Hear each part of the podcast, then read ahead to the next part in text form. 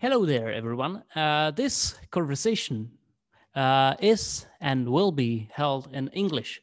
Uh, the main reason why I am pretty nervous here is uh, that uh, on the other side of uh, my wire is a person who is responsible for uh, many people uh, in the Eastern Bloc, and probably not uh, only from the Eastern Bloc, and who is responsible for their English language skills.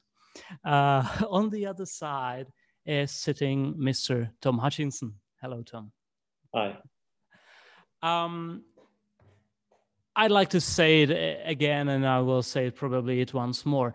Thank you, sir, because uh, you were uh, one of uh, the first um, and one of the first um, authors of uh, the English books, which were based on communicative language teaching, I guess. Yeah. And I really appreciate it. And I appreciate it even more since I'm an English teacher, or I'd like to call myself an, an English teacher. Um, but uh, first of all, uh, the first question during my conversation is um, how would you describe it? Imagine uh, how would you describe yourself? Imagine uh, you are stopped uh, by a person on a street, and the person asks you, "What do you do for a living?" Right. well, strangely enough, um, it would be easier to explain that to somebody who's not British. Um, because uh, any other country, such as the Czech Republic, everybody learns English. And so if I said I write the textbooks that you learn English from, they would know what I'm talking about.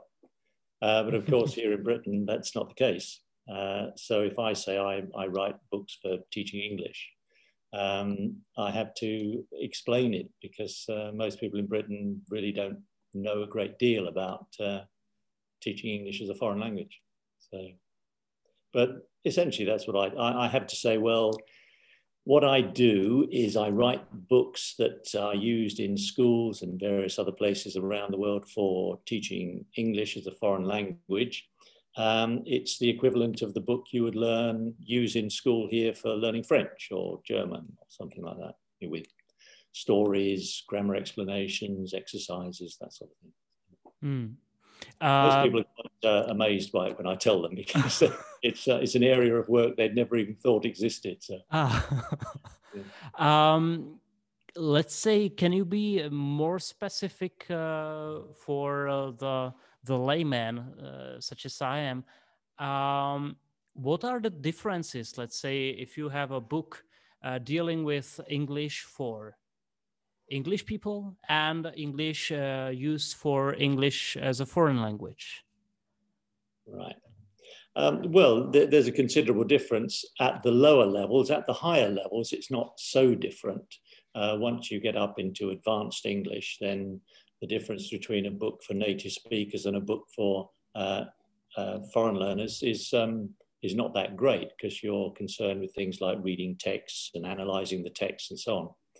Uh, but obviously, at the more basic level, you've got to teach people the grammar, you've got to teach people um, basic vocabulary, you've got to give them lots of practice in trying to put the words together and say very ordinary things. Um, and um, so that, that's essentially the difference that the, the book for teaching English to British students assumes they know how to speak English. Um, so yeah, that's the basic difference. Uh, let's uh, let's ask uh, what was your uh, journey uh, to this uh, kind of uh, profession you have to uh, the profession of book writing and the book writing of this special field? Well it, it was a fairly roundabout kind of journey if you like. Um, I actually, uh, my first degree, uh, when I studied at, at Oxford, was uh, history. Mm. I'm actually a history graduate. Uh, and I started um, teaching uh, history in a school here in Britain. but as I say, I, I always decided there was uh, there was no future in history. So uh, I, that's, I, that's, a great motto, yeah. um, but I'd always been very, very interested in languages. I'd, I'd uh, um, studied French and German and Latin at school, and so uh, and always enjoyed them. So I, I, I liked languages. Um, and as it happened, the school I was teaching in in London um, had an exchange with a school in Germany, uh, Western Germany, as it was in those days, mm-hmm, mm-hmm. Uh, and uh, they had an exchange visit, and I went out to Germany uh, with the with the school, and met there a teacher who was British, but who was teaching English in a German school, in a gymnasium in, in mm, Germany, mm, mm. and um, he said there was an organisation which uh, uh, provided teachers of English to German schools because they had a big shortage of English teachers. Uh, particularly in the uh, the Ruhr area, the industrial mm-hmm. Mm-hmm. area, uh, where the, none of the German teachers didn't seem to want to live there because uh, it was an industrial zone. Um, and so I thought, well, that sounds like quite a good idea. So I got in touch with that and went out to teach in Germany for uh, two years at a, as a gymnasium there in a place called Oberhausen. I'd, I'd, studied German at school, so I, I, knew a bit of the language, so I mm-hmm. was able mm. to do that. Um, and I uh, really enjoyed it. I thought this was a, a much uh, nicer way of uh, earning a living than trying to teach history. So uh, I thought, well, I'd better get some sort of better qualification in this. So I then applied to Lancaster University in Britain uh, and did an MA uh, in applied linguistics for language teaching. And on the strength of that, I got a job out in um, what was Yugoslavia, mm-hmm. uh, Croatia now, as well. I was based in Zagreb. And they, they were revising their school textbooks. Now, as it happened, while I was in Lancaster, I'd been involved with some teaching at the university there uh, for some, um, seems a rather strange group of people, but they were Iranian marine engineers. They were all going to work on oil tankers and, and so on. Uh, and the, uh, we looked around to try and find a textbook to teach them with, but obviously there wasn't a textbook for uh, Iran, uh, marine engineers and, from Iran. Mm. so I set about writing materials to teach them. Uh, and so that's how I got into the writing business. And on the basis of that, that's how I got the job out in uh, Zagreb, working with the Ministry of Education there, um, helping them to revise their textbooks, their school textbooks.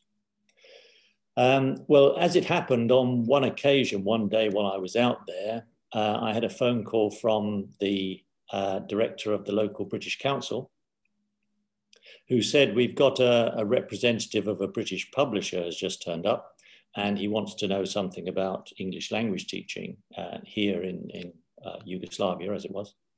Uh, could you come and speak to him? Um, well, my initial reaction was, well, I'm quite busy at the moment, but can't your English language officer speak to him? Because they had a dedicated English language officer. But um, it turns out that he was out of town that day. He was uh, down in Split uh, mm. and doing a seminar down there. So I went to speak to him, uh, speak to this uh, publisher.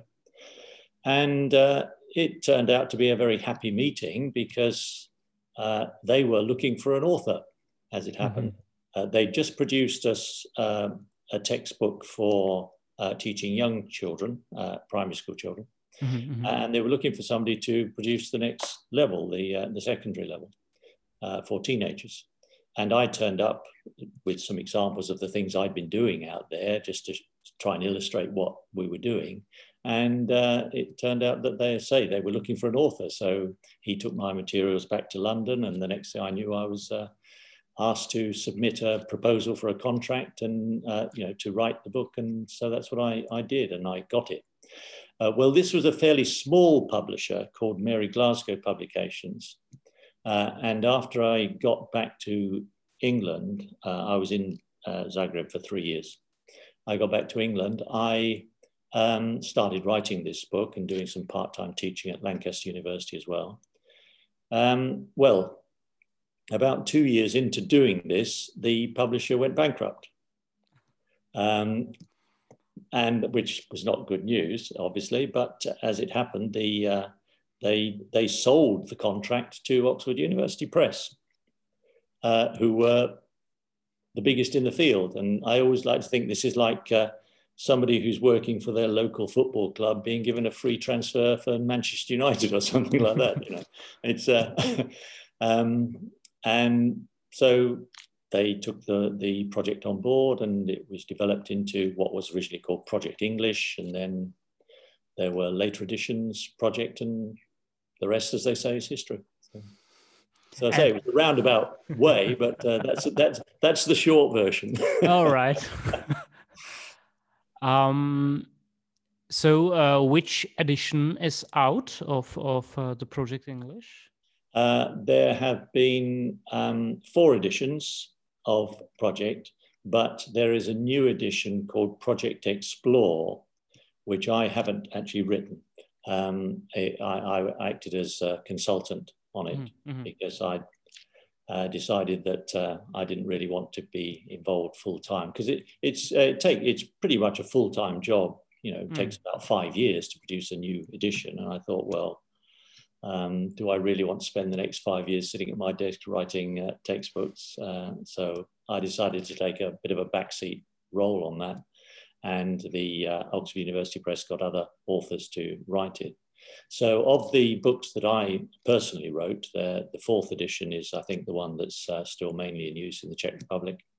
Um, and uh, then there is this new one, but that only came out last year, so I don't really know how it's doing. Mm-hmm, mm-hmm. Uh, so, about the project uh, English textbooks, uh, where where are they used? so, I think they are used in former Eastern Bloc. Is it true? Yes, I would say primarily uh, the uh, well Central Eastern Europe, um, uh, but also much wider than that. In fact, it's used quite extensively in Spain um, and in Latin America, Argentina, uh, and Uruguay. Uh, mm. and there's also an edition that's used in Thailand, uh, a special oh. edition that they did for Thailand. So it is used more widely, but certainly the the, the core market is uh, Central and Eastern Europe, mm-hmm. um, Czech Republic, Slovenia, um, Croatia, uh, a bit in Poland, uh, not so much because of their system doesn't work quite the same way. Um, Hungary as well, it's quite a big market. Mm-hmm, mm-hmm. Uh, is the content of the book uh, the same uh, in the whole wide world, or? well, 95% I would say is the same, but there are various uh, changes that are made for particular markets because certain markets insist on certain things, like um, some markets might, for example, in the early um, years or the first part of the first year, they want the rubrics for the exercises in the native language, for example. Oh, I see. Not just in English. Mm-hmm, uh, mm-hmm. Some other countries uh, Croatia as an example, they like to have some texts in the book about Croatia, about their students' own country. So mm-hmm. obviously, you, you do that, you can't use that book in anywhere other than Croatia. Um, but that's what they want, which is fair enough. It's, it's their country, their, their education system. Um, and so an edition is done for that. And, and various countries make similar requests for it. Mm-hmm.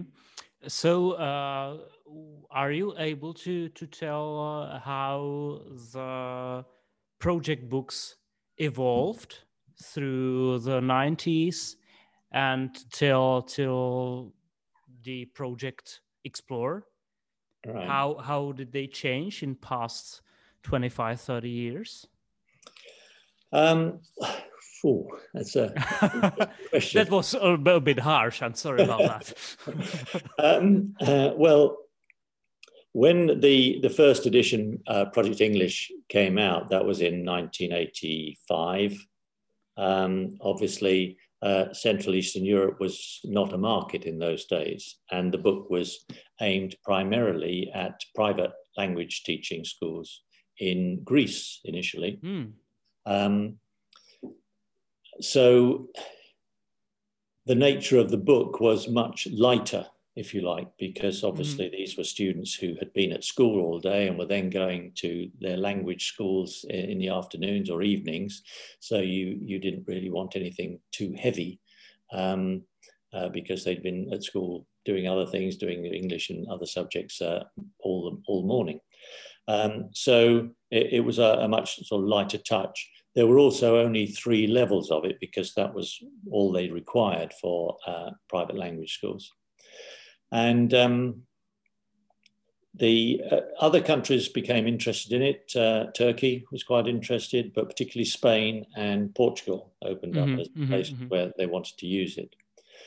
Uh, so that that that was its its core market. But then, of course, once the um, the Berlin Wall came down and uh, Central Eastern Europe opened up as markets, then it started being used there.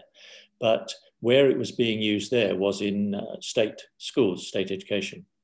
Uh, and it really wasn't structured uh, to, uh, to work in those, uh, those mm-hmm, situations. Mm-hmm. There weren't enough levels of it for a start. They, most countries wanted at least four, probably five levels in many cases. Um, and also, uh, it, uh, it was to be the main core. It wasn't just an, an, an extra thing that students were doing in their own uh, time, as it was in the uh, early years. This was the, the main thing that they were going to learn English from. So it, uh, it uh, needed a lot of supplementing with grammar exercises and so on. Uh, so then when we did the second edition, that was the sort of main changes that, that were made to the course, was to first of all extend it over for uh, five levels, four core levels plus an additional one that some markets wanted, um, to make it much more regularly structured so that each, each unit had a, a set structure to it rather than being much more free flowing as it was uh, initially. Uh, and there had to be much more in the way of vocabulary practice and um, grammar practice and explanations, pronunciation practice, all sorts of things uh, to make it into a, a standard uh, English language textbook for, for schools uh, to make it fit, fit the system. And, and you, they also had to develop tests for it as well. Mm-hmm. So uh, that, that's essentially what's happened. And then uh, each new edition has uh, improved on that and uh, brought it more up, up to date. But of course, in, in addition to that, you've got the changes that were going on throughout um, education generally and throughout society generally, which is um, increasing use of digital media um, and so on. Uh, and this is not just a matter of producing like what was were CD-ROMs, although I don't think they do CD-ROMs anymore. It's moved on to streaming these days, um, uh, but also you know what, what were videos, and then uh, now again similar sort of thing, uh, streaming, um, and all sorts of things like that. So digital add-ons, and uh, which were initially well, initially they were add-ons, but now as we've moved on, they're they're much more closely integrated into the into the course. Um, but also, of course, you have to change the content of what goes into the uh, into the book because the world moves on, things change. Um, uh, one of the classic examples, I think, is where you all the pictures. If you go back, I don't even know how far you go back now, but at one time, of course, televisions were huge because they all had the the old cathode ray type mm, tubes, mm, and then mm, uh, within maybe two or three years, everything was flat screens. Uh, and so you open the textbook and there's a television. and nobody recognizes television. And, and, the kids are saying, you know, what's this? I've never seen one of these before. Uh, and of course, the use of mobile phones. Uh, yeah. The mobile phones were much bigger, very few people had them. Uh, then, of course, gradually it got smaller and smaller, more and more people had them. And then suddenly smartphones appear and social media appears and, and all sorts of things are happening which you have to reflect in your textbook because you've got to keep it up to date remembering that the the core uh, audience for this the kids they're you know they're they're way ahead of the uh, head of the game in this. You know they they know more about the technology than teachers and and and I do. So you've got to try and keep up with them because it's very important. I mean, this was one of the main things about Project uh, right from the start. It's very important uh, that the book appears to be relevant to the kids, uh, so that they can they can see that they can see their own lives reflected in it and can see, oh yes, this is this is meaningful. This is important. Mm-hmm, mm-hmm. So all these things are happening in the background as well as the uh, the other changes specific that specifically relate to uh, to project itself. Mm-hmm. Um, let me just ask about the project book, but the project part. Yeah. The, the project part at the end of each unit. Yeah. Uh, where did uh, that idea came from? Well, that interestingly, that comes from the fact that originally I wasn't a language teacher, I was a history teacher. And projects were used eh, very extensively in history teaching mm. uh, a way of getting the kids more involved. You know, if you if you if you teach history in a sort of these dates and these kings and queens and whatever it might be and battles, um, that form of history rather went out of the window uh, many years ago. And when I got involved with um, with teaching uh, history, there was a move towards uh, much more inquiry based kinds of uh, teaching uh, and also of uh, getting kids to look at social things as well, um, development of, of, things in society, uh, so that they could get involved in it much more, and and see it as much more relevant. And so that's one of the main means we used to use for that was getting kids to do projects. They would choose a, a topic and, and do a, a project on a, a, local village, for example, and how it had changed through the years and so on. Uh, so in a way, it was the fact that I wasn't originally a language teacher, that I had that experience, that I thought, well, this is a way of helping to make something like history much more relevant to, to children. Uh, could we use it to uh, do the same thing with language teaching? And so uh, that, that, that's what I, uh, that's how I got the idea really, is to apply what I'd been doing in history teaching into language teaching, and it seemed to work. And the basic idea of it was to well, first of all, to get some element of creativity, but, but mainly uh, the idea is to um, try and make the language teaching as relevant as possible. And the simple example is that if uh, in, a, in a sort of old fashioned kind of English book, you might uh, read a text about London, right? Mm. Well, that, that's fine. You learn a bit about London, but nobody's going to take, say, a Czech student and say, well, tell me something about London. They're not going to do that, are they? Uh, but what they are going to do is they might very well say, well, what's the capital of your country? Tell me something about Prague or tell me something about your, your town, Olomouc, or uh, whatever town it might be they're in. And that's what these uh, children are going to be uh, required to or uh, would need to be able to do would be to talk about their own lives. So the idea of the project concept is that you, you have a, let's say a town, you, you read a bit about a town in England uh, and you learn a bit about a town and in, in this town and in doing that, you learn ways of talking about a town, which is the communicative idea. You certain expressions, certain vocabulary, certain uh, language forms that you might need to use for that. And then that moves then into the project where you say, okay, now use this language that you've been practicing in order to talk about your town. Mm-hmm, mm-hmm. And so that's the way of trying to make the language learning as, as relevant as possible to what the, the children will, will need to do. Uh, and that works both on a practical level of giving them the language that they will need, but also on a motivational level in that we're all obsessed with ourselves. we all like to talk about, think about our own lives and tell people about our own lives. Uh, so it, it, there's a there's a high motivational level to it as well. So that's that's essentially the concept. But it, it came, as I said, originally from uh, my experience as a history teacher.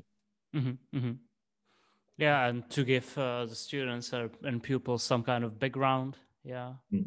about the language. Yeah. Mm-hmm. Mm. Um, what do you think is uh, the or what is the role of a language teacher or english language teacher now in 2020 is it some kind of different than it was when you started teaching English? Um, I suppose yes. Uh, and this is because I think education generally has become much more complex, uh, in that I think previously you could teach language just as language, if you like. Um, now, however, you always have to try and think about or uh, bear in mind the socio political aspect of things, things like gender equality and so on. Um, and that all comes in to the language teaching, whereas previously I don't think many people gave much thought to that sort of thing. Uh, but now it's very much a hot sort of topic, and uh, uh, and it certainly makes writing um, writing textbooks uh, much more complicated because you've got to consider sensitivities here and there and balance in this and that to do with uh, race, ethnicity, gender, and so on. Uh, and you've got to bear all those sorts of things in mind.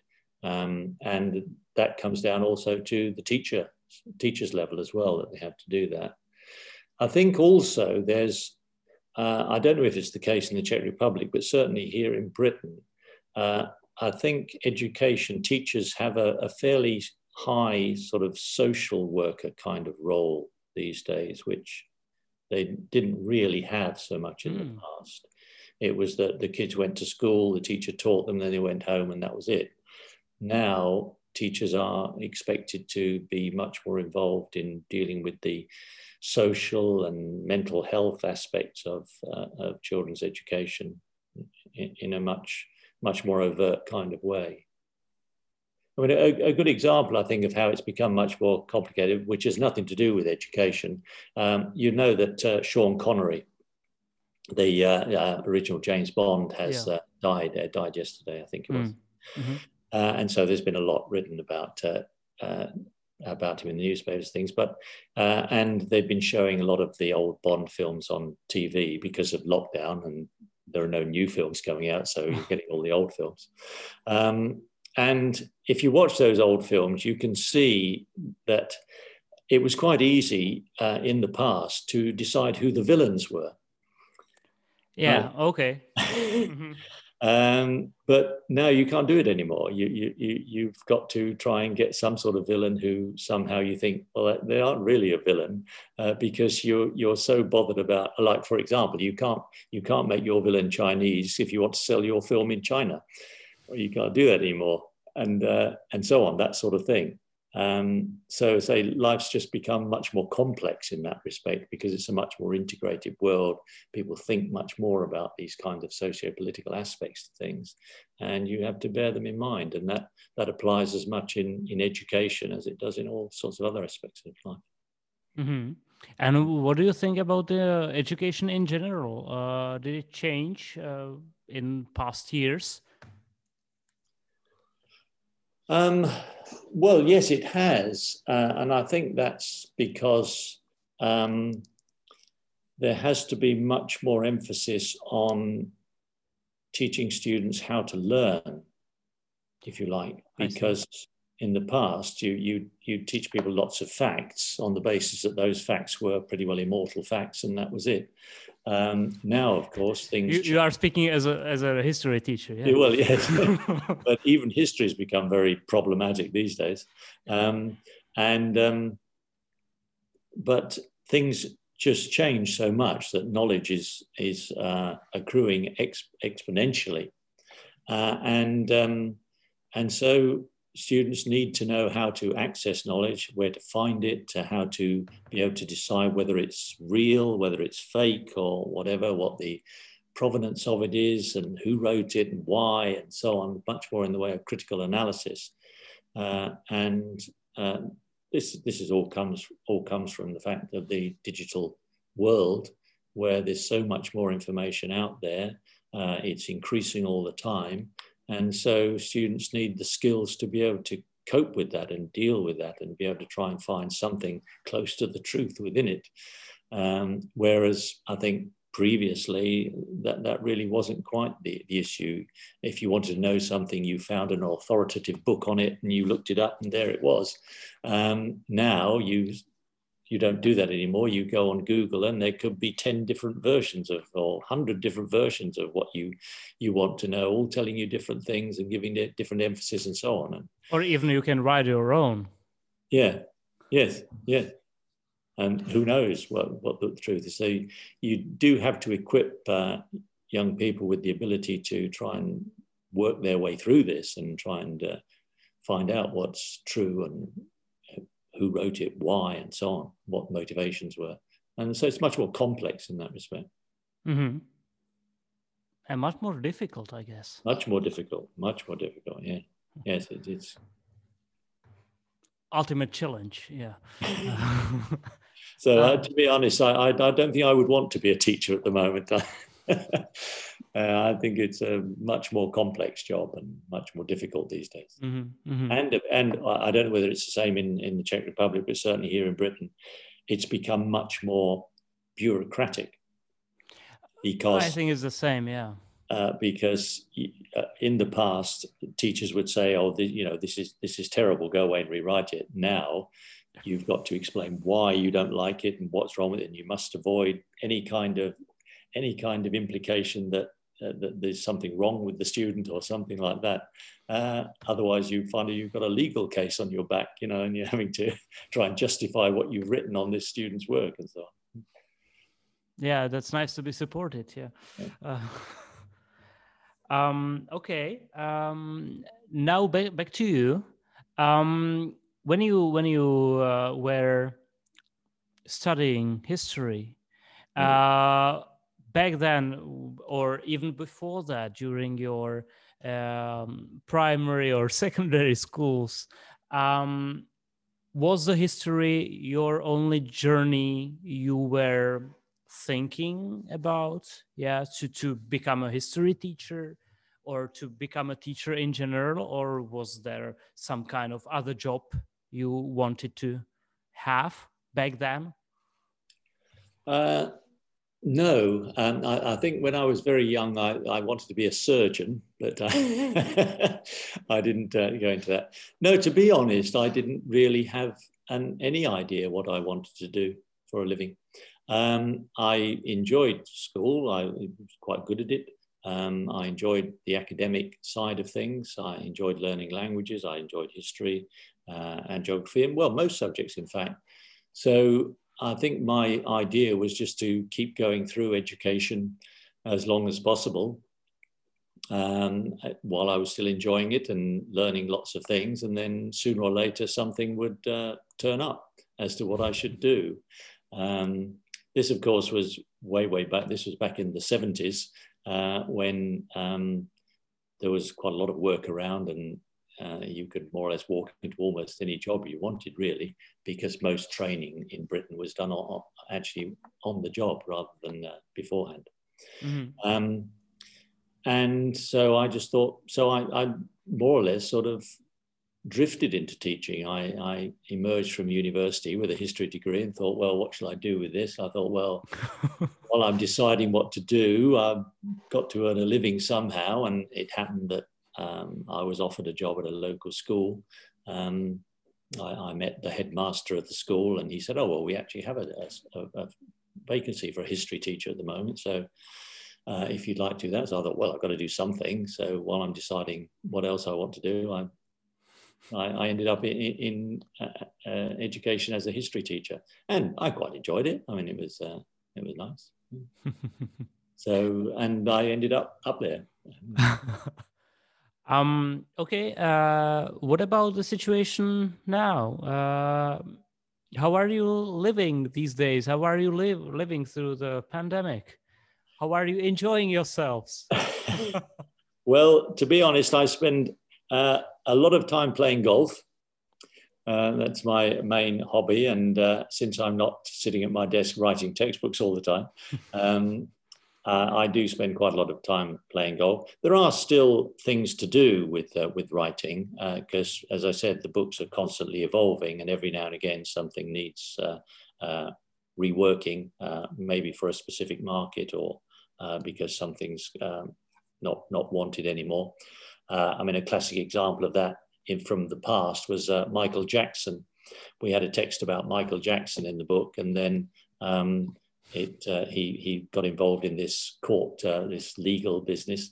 Uh, and so we didn't really want Michael Jackson in the book anymore. So we had to get rid of, rid of him somehow. And of course, now he'd have to be in the past tense. So, um, uh, so all these sorts of things can happen you know, mm. that, hmm. that, require a certain amount of, uh, of reworking. So there are certain things to do. Um, but I, am not uh, sitting at my desk producing new things. Um, so I spend a lot of time uh, playing golf. Uh, my wife and I, we travel quite a lot, or used to before mm-hmm. lockdown, of course. We can't do that anymore. Um, and uh, we have uh, 10 grandchildren, so we would spend quite a lot of time with them. Although now, now that we're back into lockdown, we can't do that anymore. Uh, so um, I read a lot of books, mostly history books, obviously uh, history my my first uh, first love. Um, so and uh, go for long walks and I, I, play guitar as well, so I um, play some tunes on the guitar every now and again. So. Uh, is there any book uh, you can recommend uh, you have read recently? Um, well, I'm, I do not know whether I want to recommend it. Um, well, there, there, are various books. I, one, one I did read. Um, trying to remember the author now. Um, I can't remember it, his, his name. Um, it's called Prisoners of Geography, and it's a fascinating book, and it, it's related to history as well. But um, the argument that the uh, the writer puts in is that um, if you want to understand the history of any particular country, you need to look at its geography. And that will give you a very good idea of why it behaves the way it does. Um, uh, a good example would be Britain, for example, the fact that it's an island mm-hmm, has mm-hmm. much of its uh, history and, and still does. I mean, right up to uh, today with Brexit. Yeah. Um, if you look at a country like Russia, um, the, Russia has no natural frontiers. And so is, is paranoid about uh, its western frontier hmm. because Napoleon, Hitler, they've all gone yeah, marching yeah, in yeah. there. Uh, and so it, it, throughout its history, it's been trying to push its western frontier further and further away from the Russian heartland because, uh, because of that. Uh, and so on, um, and various other countries as well. He asked, uh, well, not just countries, but uh, continents, in fact, as to why it was that Europe um, became the sort of big uh, industrialized uh, culture that it did long before other parts of the world. Uh, why not Africa, for example, which has much more in the way of mineral wealth than, uh, than, than, Europe has? and one of the reasons for that, he, he argues, is that it's to do with the rivers. Mm-hmm. Rivers in Europe are all navigable rivers you can go from one end of Europe almost to the other end uh, and from north to south, following the rivers. Uh, so trade could flow along these things and you could get a, a, a good network. Um, and that would develop trade and industry follows on from that. Um, if you look at Africa, however, very few of its rivers are navigable. Mm-hmm. There are rapids, there are waterfalls, and all sorts of things like that um, which mean that you, you, communication between different parts of the continent is extremely difficult. Uh, and so you didn't get these kind of trade networks uh, developing in the same way you did in Europe. So that, that, that's a book I found quite fascinating, Prisoners of Geography, it's called, and uh, explains quite a lot about uh, why countries behave the way they do. Okay, thanks for the tip. But another, uh, but another book I have read, uh, it's, it's quite an old book now. I, um, I had it, got it several years ago, but never actually got around to reading it, but have done because of lockdown. And it's a book by a man called uh, Antony Beevor about the Battle of Stalingrad. And, and um, horrendous, horrendous things that happened there on both mm. sides. And I mention it because now in lockdown, our lockdown situation, we complain about this, we complain about that, and the in, inconveniences and whatever. But if you read a book like that and realize what another generation had to put up, had to go through, you think, well, actually, ah, yeah. nothing, you know, really is nothing. In Stalingrad, it was another kind of lockdown, yeah. Oh yes, another lockdown. And if if the people in front of you didn't shoot you, then the people behind you shot you instead, you know. So and they had no, they had very little food, very little water. It was in the middle of a Russian winter. I unbelievable. Yeah. Yeah, I've uh, bought a book um, and it is called, or it is dealing with the shapes of uh, the states of the United States. And how did the states get their borders? Yeah. And so it is kind of similar to to the yeah. big book you recommended. And also, if you haven't uh, read, I can uh, recommend the book by Henry Kissinger, uh, The World Order. All right. And he, in uh, in eight or nine chapters, he's dealing with those from the Westphalian peace till now. Yeah, right. and it is it is quite a it is it is a thick book, but uh, yeah, I, yeah. I, can recommend it. Yeah. All right, I'll have a look at that one. I should probably um, have plenty of time to read it. hopefully, not that many. Not yeah. Uh, Tom, thanks very much. Okay. It was it was uh, really a pleasant talking to you, and uh, I hope that uh, we'll be able to meet sometime. Well, I hope so too. yeah. Yes. So uh, enjoy your lockdown. Uh, stay stay safe. Stay healthy. Yes, and you. And uh, may uh, may your internet connection be stable. Okay, thanks very much. bye bye. Thanks very much. Bye bye.